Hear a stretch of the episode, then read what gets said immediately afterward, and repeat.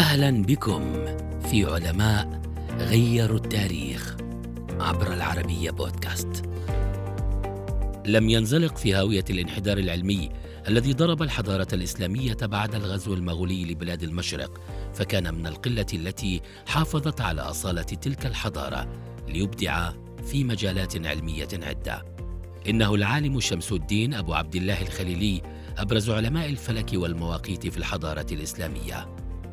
ولد في دمشق العام 1320 وعاش في حقبة شهدت بداية انحدار النهضة العلمية التي كانت سائدة في المشرق العربي إثر الغزو المغولي للبلاد.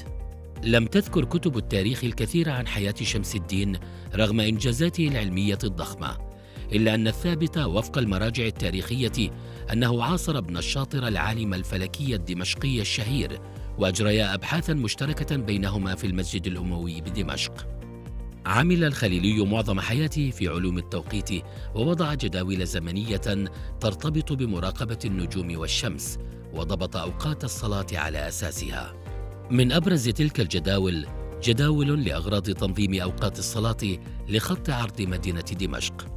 جداول تحديد الزمن بالشمس لخط عرض دمشق. جداول لتحديد اتجاه القبلة.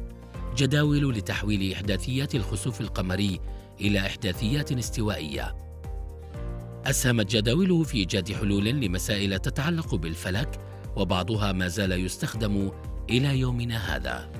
إضافة إلى جداوله في الفلك فإن شمس الدين عكف على التأليف في المضمار ذاته وإن كان الكثير من مؤلفاته فقد جراء القلاقل السياسية وما تعرضت له دمشق في تلك الحقبة.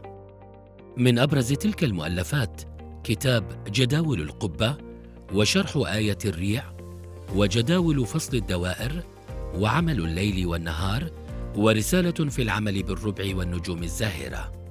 أما كتابه جداول الميقات فإن مكتبتي باريس الأهلية ودار الكتب المصرية ما زالت تحتفظان بنسختين كاملتين منه. ما وصل إليه شمس الدين الخليلي دفع مجموعة من العلماء والمستشرقين للاستفادة من نتاجه العلمي ليسهم في إضافة لبنات مهمة إلى صرح علم الفلك المعاصر.